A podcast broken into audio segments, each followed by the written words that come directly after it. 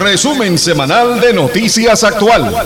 La semana finaliza y les llevamos lo más importante que aconteció con la responsabilidad y veracidad que caracteriza a Noticias Actual.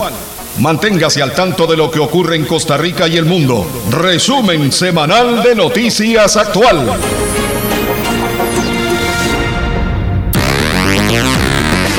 Muy pero muy buenos días. Iniciamos este resumen semanal de Noticias Actual con algunas de las notas más relevantes ocurridas en la semana, tanto en el ámbito nacional como a escala internacional.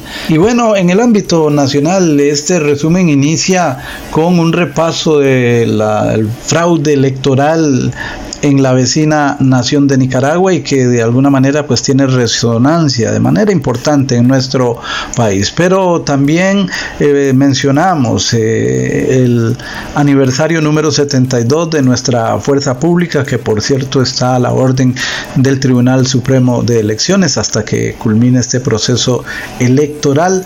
Tocamos la comparecencia de la exministra de Hacienda ante eh, el Congreso. Estamos hablando de doña Rocío Aguilar y su posición respecto del caso Cochinilla.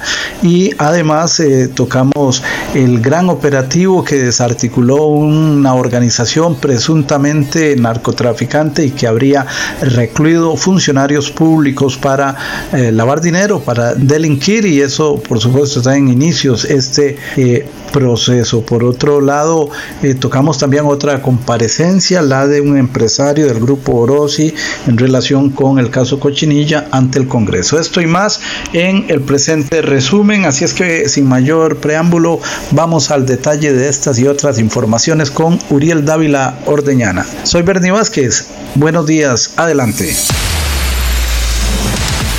Gracias Bernie, gracias amigos y amigas, buenos días, bienvenidos, bienvenidas al acostumbrado resumen semanal de Noticias Actual, como todos los sábados de 7 y 20 a 7 y 55 de la mañana.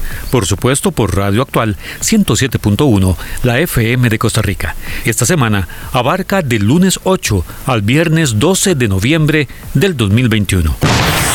En nuestra sección a fondo de hoy, escuche una entrevista con el ministro de Vivienda Fernando Zumbado y su aporte al plan de gobierno que plantea el Partido Liberación Nacional en el presente proceso electoral. En nuestra opinión de hoy, nos preguntamos, ¿y qué será de nuestros hijos con tanta información de corrupción y cada vez más amplia y avasalladora? Apelamos a no ceder en la formación y práctica de los verdaderos valores. Para sugerencias y reportes, nuestro número telefónico de redacción a su disposición es el 8831-6570, 8831-6570 de Noticias Actual. Por supuesto, las notas más destacadas de Costa Rica y el mundo en la presente semana, en el resumen semanal de Noticias Actual por Radio Actual 107.1, la FM de Costa Rica. La semana inició con el dato oficial sobre los resultados parciales pero contundentes de la elección en Nicaragua. El mal llamado triunfo de Daniel Ortega, que se esperaba tras las maniobras evidenciadas durante meses contra la oposición, se materializó en la madrugada de lunes, cuando los primeros resultados señalaban más de un 75% de los votos en favor del dictador y cerca de un 14% para el único partido de presunta oposición que participó en la contienda. De inmediato, diversas voces nacionales e internacionales se pronunciaron contra dichos resultados y calificaron de fraude las elecciones, hechas a la medida de las pretensiones del matrimonio Ortega Murillo. El mandatario Carlos Alvarado fue uno de los primeros en expresar descontento en las elecciones en el vecino país. También líderes mundiales, así como diputados de nuestro país y organizaciones pro derechos humanos afincadas en suelo nacional, mostraron su disconformidad.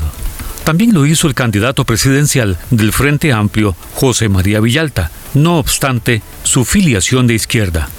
Luego, varios expresidentes ticos prácticamente exigieron que cuanto antes la comunidad internacional debe seguir insistiendo en que Nicaragua retome a un sistema democrático como condición para mejorar las condiciones de vida de los ciudadanos.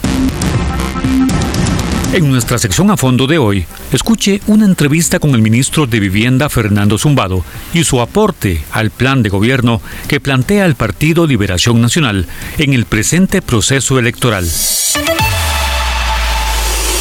A las 8 y 53 minutos de la noche ocurrió un sismo que desató un episodio de sismicidad que al miércoles de esta semana ya contabilizaba 25 réplicas. Sin embargo, ninguno de los eventos provocaron daños personales o materiales. El primer movimiento telúrico tuvo lugar a unos 120,4 kilómetros al oeste de Murciélago, en la Cruz Guanacaste. En nuestra opinión de hoy, nos preguntamos, ¿y qué será de nuestros hijos con tanta información de corrupción y cada vez más amplia y avasalladora? Apelamos a no ceder en la formación y práctica de los verdaderos valores. Esta semana se celebró el 72 aniversario de la Fuerza Pública. La actividad tuvo lugar en el Tribunal Supremo de Elecciones, dado que esa dependencia está a cargo de la policía en razón del proceso de elecciones nacionales.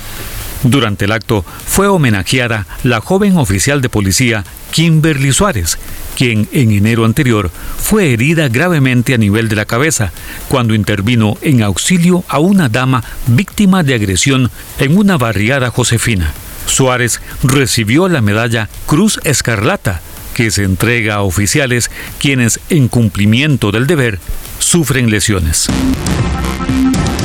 Para sugerencias y reportes, nuestro número telefónico de redacción a su disposición es el 8831-6570, 8831-6570 de Noticias Actual.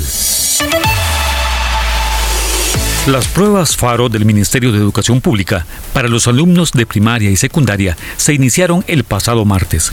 Se trata de un proyecto que permitirá a las autoridades de ese campo medir la brecha existente en la población estudiantil en relación con la plantilla o programa de estudio que deben asimilar. En esta oportunidad no se haría la prueba a los últimos años, dado que el proyecto requiere contar con los resultados con alumnos que continuarán los estudios el próximo año. Si bien esta prueba evalúa en un 40%, las autoridades explicaron que el mayor porcentaje de evaluación se toma en los trabajos que haga diariamente el estudiante, ya sea de manera presencial o virtual. El día martes correspondió a realizar la prueba de español en primaria y el miércoles la de matemáticas. El Ministerio de Educación Pública cuenta con los meses de noviembre y diciembre para completar la realización de las pruebas. En nuestra sección a fondo de hoy, escuche una entrevista con el ministro de Vivienda Fernando Zumbado y su aporte al plan de gobierno que plantea el Partido Liberación Nacional en el presente proceso electoral. El día martes, también la exministra de Hacienda y actual jerarca de la Superintendencia de Entidades Financieras, SUPEN, Rocío Aguilar, compareció ante los diputados de la comisión que investiga el caso Cochinilla.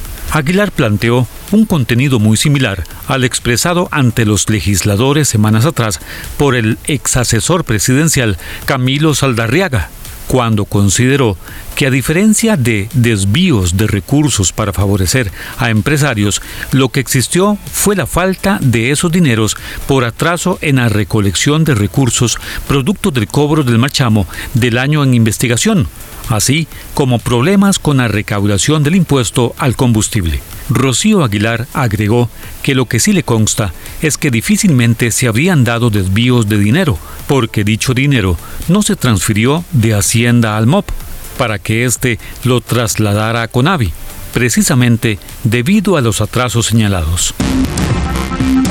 En nuestra opinión de hoy, nos preguntamos, ¿y qué será de nuestros hijos con tanta información de corrupción y cada vez más amplia y avasalladora? Apelamos a no ceder en la formación y práctica de los verdaderos valores. Nuevamente, el alcalde de Garavito, Tobías Murillo Rodríguez, se opuso a una de las medidas sanitarias planteadas por el gobierno central contra el COVID-19. ahora discrepa rotundamente contra la exigencia del código QR, pues considera que en nada ayuda a la reactivación del turismo en el cantón. Reclamó que muchos vacacionistas optan por retirar las reservaciones en los hoteles al tener que cumplir con ese requisito, por lo que se les afecta económicamente. Murillo el año pasado también exigió al Poder Ejecutivo suavizar las medidas en aras de impulsar la actividad económica en ese municipio, eminentemente turístico. Para sugerencias y reportes, nuestro número telefónico de redacción a su disposición es el 8831-6570, 8831-6570 de Noticias Actual. El día martes, un numeroso grupo de oficiales del OIJ, con auxilio de la Fuerza Pública, efectuaron cerca de 40 allanamientos en Punta Arenas, Alajuela y San José, a fin de concluir las operaciones de una presunta organización de narcotráfico, al parecer dedicada al lavado de dinero, utilizando como método la entronización en instituciones públicas para la obtención de contratos de obra pública. Los contratos establecidos fueron fundamentalmente con el Instituto Costarricense de Acueductos y Alcantarillados. De acuerdo con autoridades judiciales, la banda, jefeada por dos extranjeros, un colombiano y un mexicano, contaba con funcionarios de la citada entidad de servicio público que reclutaban más empleados públicos para lograr la aprobación de contratos y confeccionar las ofertas para su participación, de manera que no las perdieran. A cambio, los funcionarios recibían dinero, ya fuera para pagar deudas o adquirir bienes y hasta para asistir a fiestas que ofrecían los líderes de la agrupación delictuosa. Trascendió que entre 2019 y el presente año habrían recaudado cerca de 700 millones de colones en obra pública, lo que sería igual a el lavado de ese monto de dinero procedente del narcotráfico. La policía detuvo inicialmente a 27 personas, la mayoría de ellos colaboradores del citado instituto. En nuestra sección a fondo de hoy, escuche una entrevista con el ministro de Vivienda Fernando Zumbado y su aporte al plan de gobierno que plantea el Partido Liberación Nacional en el presente proceso electoral. Para el día jueves, la Fiscalía ya había solicitado prisión preventiva para los presuntos líderes de la organización y varios funcionarios de acueductos y alcantarillados, así como para el funcionario del Banco Nacional de Costa Rica, de Esparza. Horas antes se había procedido a realizar la indagatoria de los detenidos. En nuestra opinión de hoy, nos preguntamos, ¿Y qué será de nuestros hijos con tanta información de corrupción y cada vez más amplia y avasalladora? Apelamos a no ceder en la formación y práctica de los verdaderos valores. Durante la mañana del día jueves, también la comisión legislativa que investiga el caso Cochinilla recibió al empresario Eladio Araya del grupo Orosi, quien mantuvo la aseveración que se hace en uno de los informes del OIJ en dicho caso de corrupción, en el sentido de que los dueños de las empresas H. Solís y MECO le habrían ofrecido 500 millones de colones para que no participara en una de las contrataciones. Sin embargo, Araya sostuvo que él estuvo renuente a la petición y por lo cual fue advertido por al menos uno de los empresarios ahora sindicado en el caso, de que le echarían la maquinaria del CONAVI en su contra para dar a entender que ellos tenían influencia en esa entidad pública. En el resumen semanal de Noticias Actual presentamos la noticia internacional.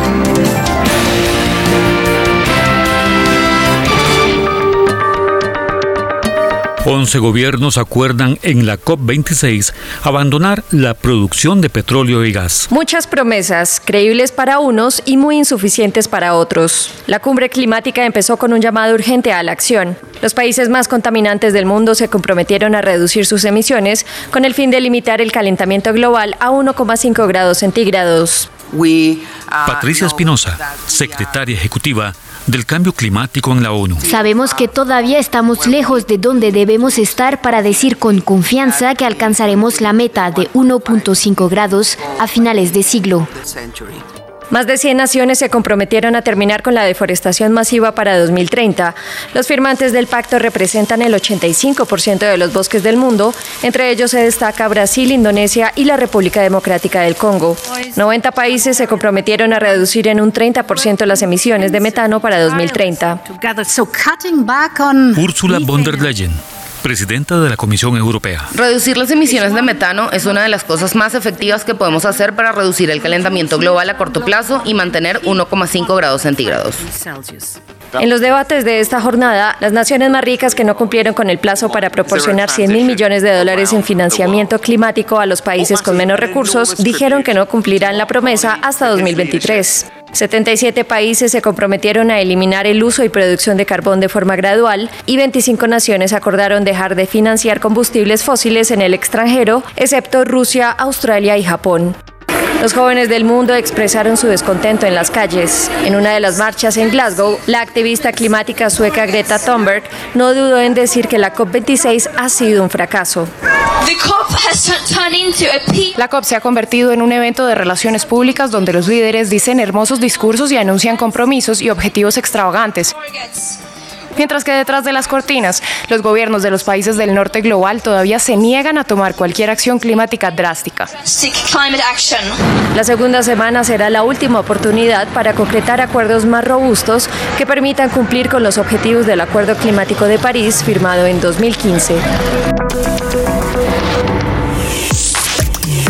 Anúnciese a nivel nacional en Noticias Actual 107.1 FM con nuestro paquete especial Comercio Solidario, pensado para los comercios y pymes que están pasando momentos difíciles por la pandemia. Solicite información sin compromiso y consulte los beneficios al WhatsApp 8894 9500 8894 9500 Comercio Solidario. Viva la experiencia de estar informado con seriedad y respeto. Noticias Actual 107.1 FM 7 y 20 de la mañana. Edición matutina. Noticias Actual por Radio Actual 107.1 La FM de Costa Rica.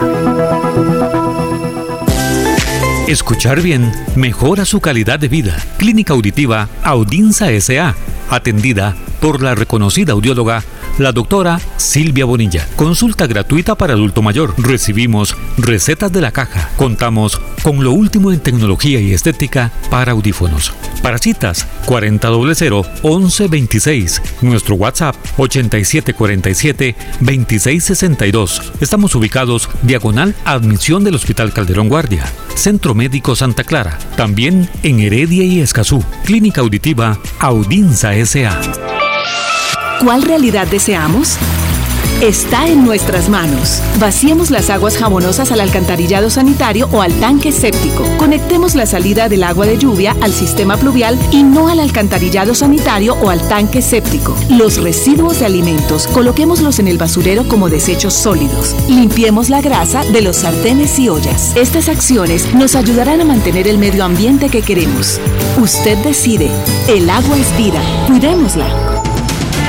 Resumen semanal de Noticias Actual 107.1 FM. Ahora, ahora, nuestra opinión. En Noticias Actual, Minuto Editorial.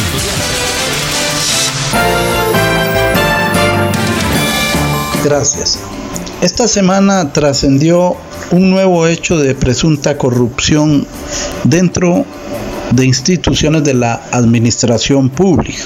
El caso Azteca se suma a sonados casos de este año, como es el caso Cochinilla, como es el caso de la banda de Tureski y su presunta intención de ingresar hasta el primer poder de la República para interactuar con algunos legisladores. Eh, se supone que para ayudar, colaborar o para que les ayudaran a desarrollar proyectos de interés social, proyectos de vivienda, pero que a la postre no descartamos que tuviera un fin eh, ilícito Pues eh, por otra parte las autoridades policiales investigan a grupos como el de Tureski en eh, posible lavado de dinero y en el fondo por acciones de narcotráfico. ¿Qué está ocurriendo en nuestro país o qué ha estado ocurriendo y por qué de pronto aparecen esos informes impactantes en el OIJ? Haciendo un poquito de memoria y pensando en lo que en derecho llaman casos de tramitación compleja, este país comenzó a vivir eh, procesos judiciales grandes de tramitación compleja eh, por allá del 82 para acá, con casos como el sonado escándalo por el fraude al Fondo Nacional de Emergencias. El fraude de emergencias creo que no pasaba de los 300 millones de colones. ¿Es mucho, es poco? Bueno, se dice que en este asunto de la corrupción pública el monto no es lo que indica la gravedad de lo que se trata es de que el funcionario público debe ser probo, porque hay normativa para procesarle hasta por mucho menos montos. Comenzamos con el escándalo por el fraude al Fondo Nacional de Emergencia y hubo sentencias condenatorias. También recuerdo que por aquellos tiempos el otro caso muy complejo, el caso de los esposos Cernick, pero era un caso tan complejo porque había que aplicar mucho investigación de corte económica, de contabilidades y demás, que recuerdo una frase de los esposos Cernick, dieron a entender que en este país no había capacidad para lograr esclarecer las acciones de tipo matemático, contable y demás que había en torno al tema. Creo que ellos no fueron condenados pero era otro caso de tramitación compleja. Posteriormente vino el escándalo por el Fondo Nacional de Contingencias. Ahí ya se hablaba de más de 3 mil millones de colones. Pero luego vinieron hechos muy delicados, pasaron los años y los expresidentes fueron mediatizados algunos dicen que demasiado desproporcionado, porque al final no hubo, por lo menos en uno de los tres casos, sentencia. Sentencia, no digo ni condenatoria ni absolutoria, ni el caso de Miguel Ángel Rodríguez. Pero bien, Ahora, ¿qué es lo que está ocurriendo? Ha tomado un matiz diferente. Siguen los casos de escándalos, de tramitación, de juicios, de temas de tramitación compleja, pero con un condimento que se ha dilucidado y no voy a decir que es que hasta ahora existe. Todavía la mañana de este jueves, don Eladio Araya, empresario del grupo Orosi, en su comparecencia ante la comisión legislativa que investiga el caso Cochinilla dijo, esto no es de ahora, ni de hace tres años, esto es de hace muchos años. Y la verdad, cualquier matrimonio o familia que desde hace tres décadas salía a pasear a partir, digámoslo, para tener un punto de partida de San José hacia el área rural y viajaba hacia Buenos Aires, de de, al sur de, de, San José, Buenos Aires de Punta Arenas, o viajaba a la zona norte o al Caribe, y siempre veía los mismos nombres en la maquinaria de la carretera. Ya a uno le comenzaba a sonar raro eso. porque siempre las mismas empresas? ¿No será que hay algo? Y se olvidaba. Iba uno al paseo, regresaba y bueno, por lo menos eh, tienen señalizada la carretera, por lo menos han quitado huecos y punto. Pero no, eso era una maquinaria constante 24 horas que si bien hacían la obra y que en algunos casos se sospecha de mala calidad o se asegura que hay mala calidad por los expertos en esa área, eh, eran muchos los billones de colones que o cobraban como sobreprecios o posiblemente se han desviado o se concentraban en un grupo. Y el concepto de equidad, de igualdad, de participación y, y consideración a varias, la pluralidad de participación democrática de las empresas para lograr una contratación. Pero ahora viene este matiz y es que, ah, nos estamos dando cuenta, claro, hay una serie de funcionarios públicos que están también operando y están listos, dispuestos a que les ofrezcan algo para de manera corrupta participar.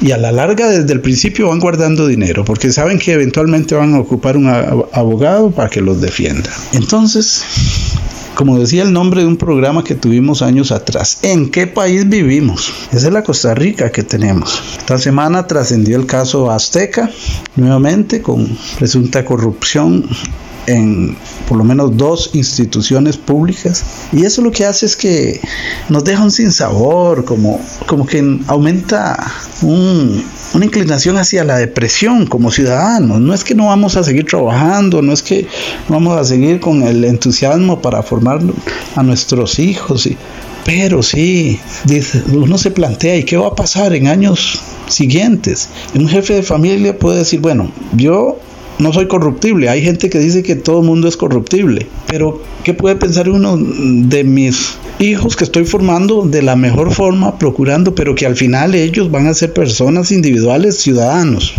De hecho, ya lo son, pero cuando ya tengan mayoría de edad, eh, las decisiones son muy de ellos, están bien formados. Creo que ahí es donde debemos reflexionar. Sigamos formando de la mejor forma a nuestros hijos, con los valores morales cristianos, con los valores claros de respeto y de que por más que brille la oferta, es material y que las personas no valen solo por lo material. Es más, no valen por lo material más que valen por lo moral. Persona linda por fuera y por dentro. Oh, qué belleza. Pero es internamente como debemos mostrarnos bien. Así es que es una simple reflexión y a la vez nuestra opinión que ojalá esa eh, reacción o inclinación a sentirse deprimidos por estos hechos no cale y que sí siga calando su honradez, su entusiasmo por formar familias buenas de costarricenses para el mañana. Hasta aquí nuestra voz editorial. Escuchar bien mejora su calidad de vida. Clínica Auditiva Audinza SA, atendida por la reconocida audióloga la doctora Silvia Bonilla. Consulta gratuita para adulto mayor. Recibimos recetas de la caja. Contamos con lo último en tecnología y estética para audífonos. Para citas 4000 1126. Nuestro WhatsApp 8747 2662. Estamos ubicados diagonal admisión del Hospital Calderón Guardia. Centro Médico Santa Clara. También en Heredia y Escazú. Clínica Auditiva Audinza SA. ¿Cuál realidad deseamos? Está en nuestras manos. Vaciemos las aguas jabonosas al alcantarillado sanitario o al tanque séptico. Conectemos la salida del agua de lluvia al sistema pluvial y no al alcantarillado sanitario o al tanque séptico. Los residuos de alimentos coloquémoslos en el basurero como desechos sólidos. Limpiemos la grasa de los sartenes y ollas. Estas acciones nos ayudarán a mantener el medio ambiente que queremos. Usted decide. El agua es vida. Cuidémosla. A fondo, la opinión de nuestros invitados en los temas de actualidad. A fondo, comentarios, artículos editoriales, análisis y discusiones en A fondo.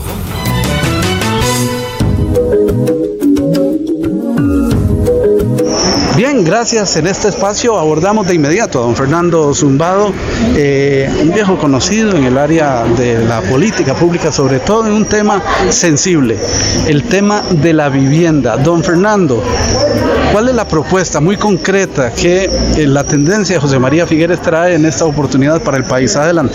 Mire, primero respetar lo que la ley dice en cuanto al financiamiento de los programas de vivienda.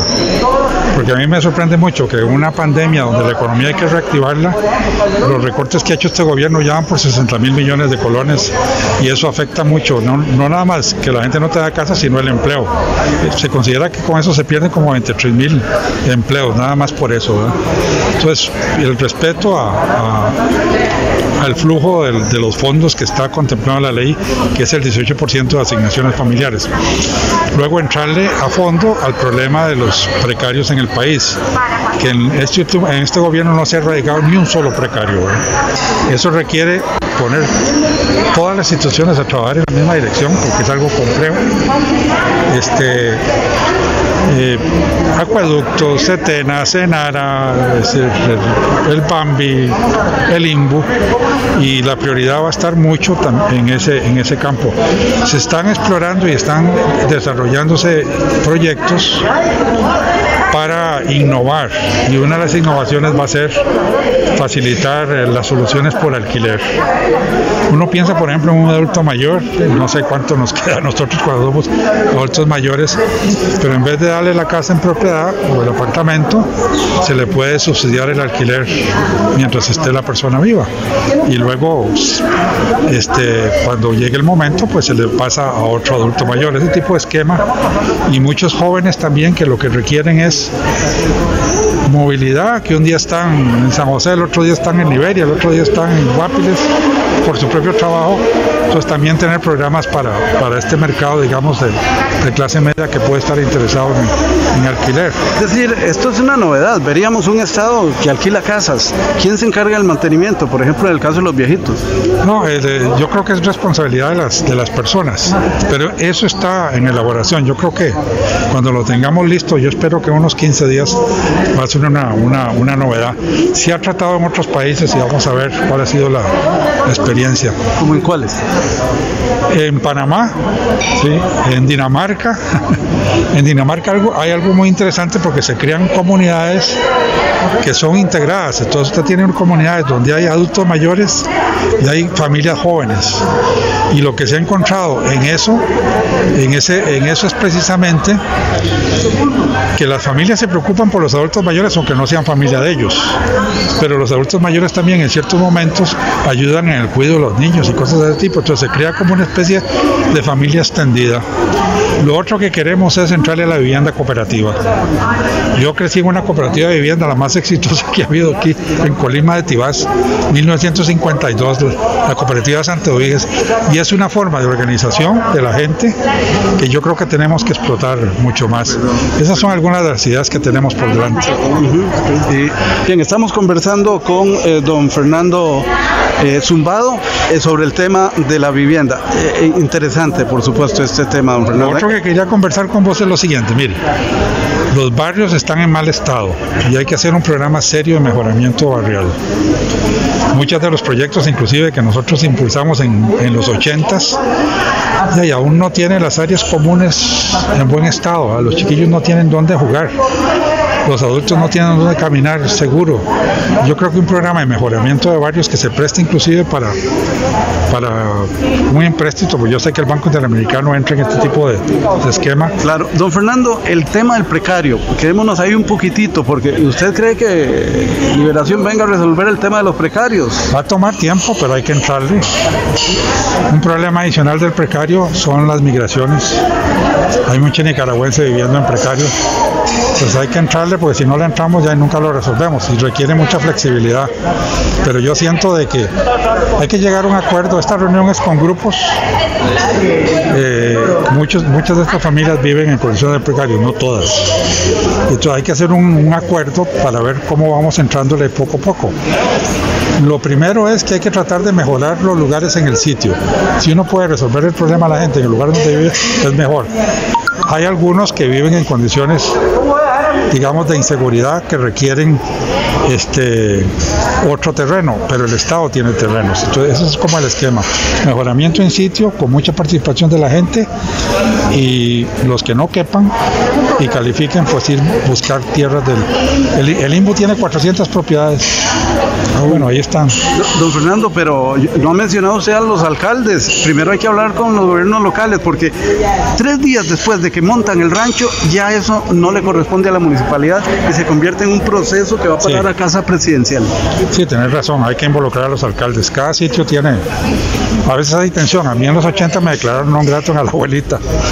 Pero bueno. ¿eh? Precisamente a la abuelita tiene en este momento un serio problema en Monte Alto. Los, pobres en Costa Rica tienen que viajar con pasaporte. Usted va a una municipalidad con un proyecto, y lo, digo porque conozco los de, clase media y no tiene mayor problema. Vaya con problema, vaya con un proyecto de interés social y ya empieza la gente a ponerse. Y ahí hay un tema social de iniquidad de que tenemos que resolver, hay que tener conciencia sobre estas cosas. Bien, estas ideas, estos proyectos van a estar incluidos en el plan de gobierno de don José María Figueroa. Ya estamos. Ya estamos. De, 15 días y lo tenemos. 15 días a un mes máximo. Muchas gracias a don Fernando Zumbado, exministro de Vivienda y exministro de Planificación, aquí en esta eh, sección. Adelante, compañeros.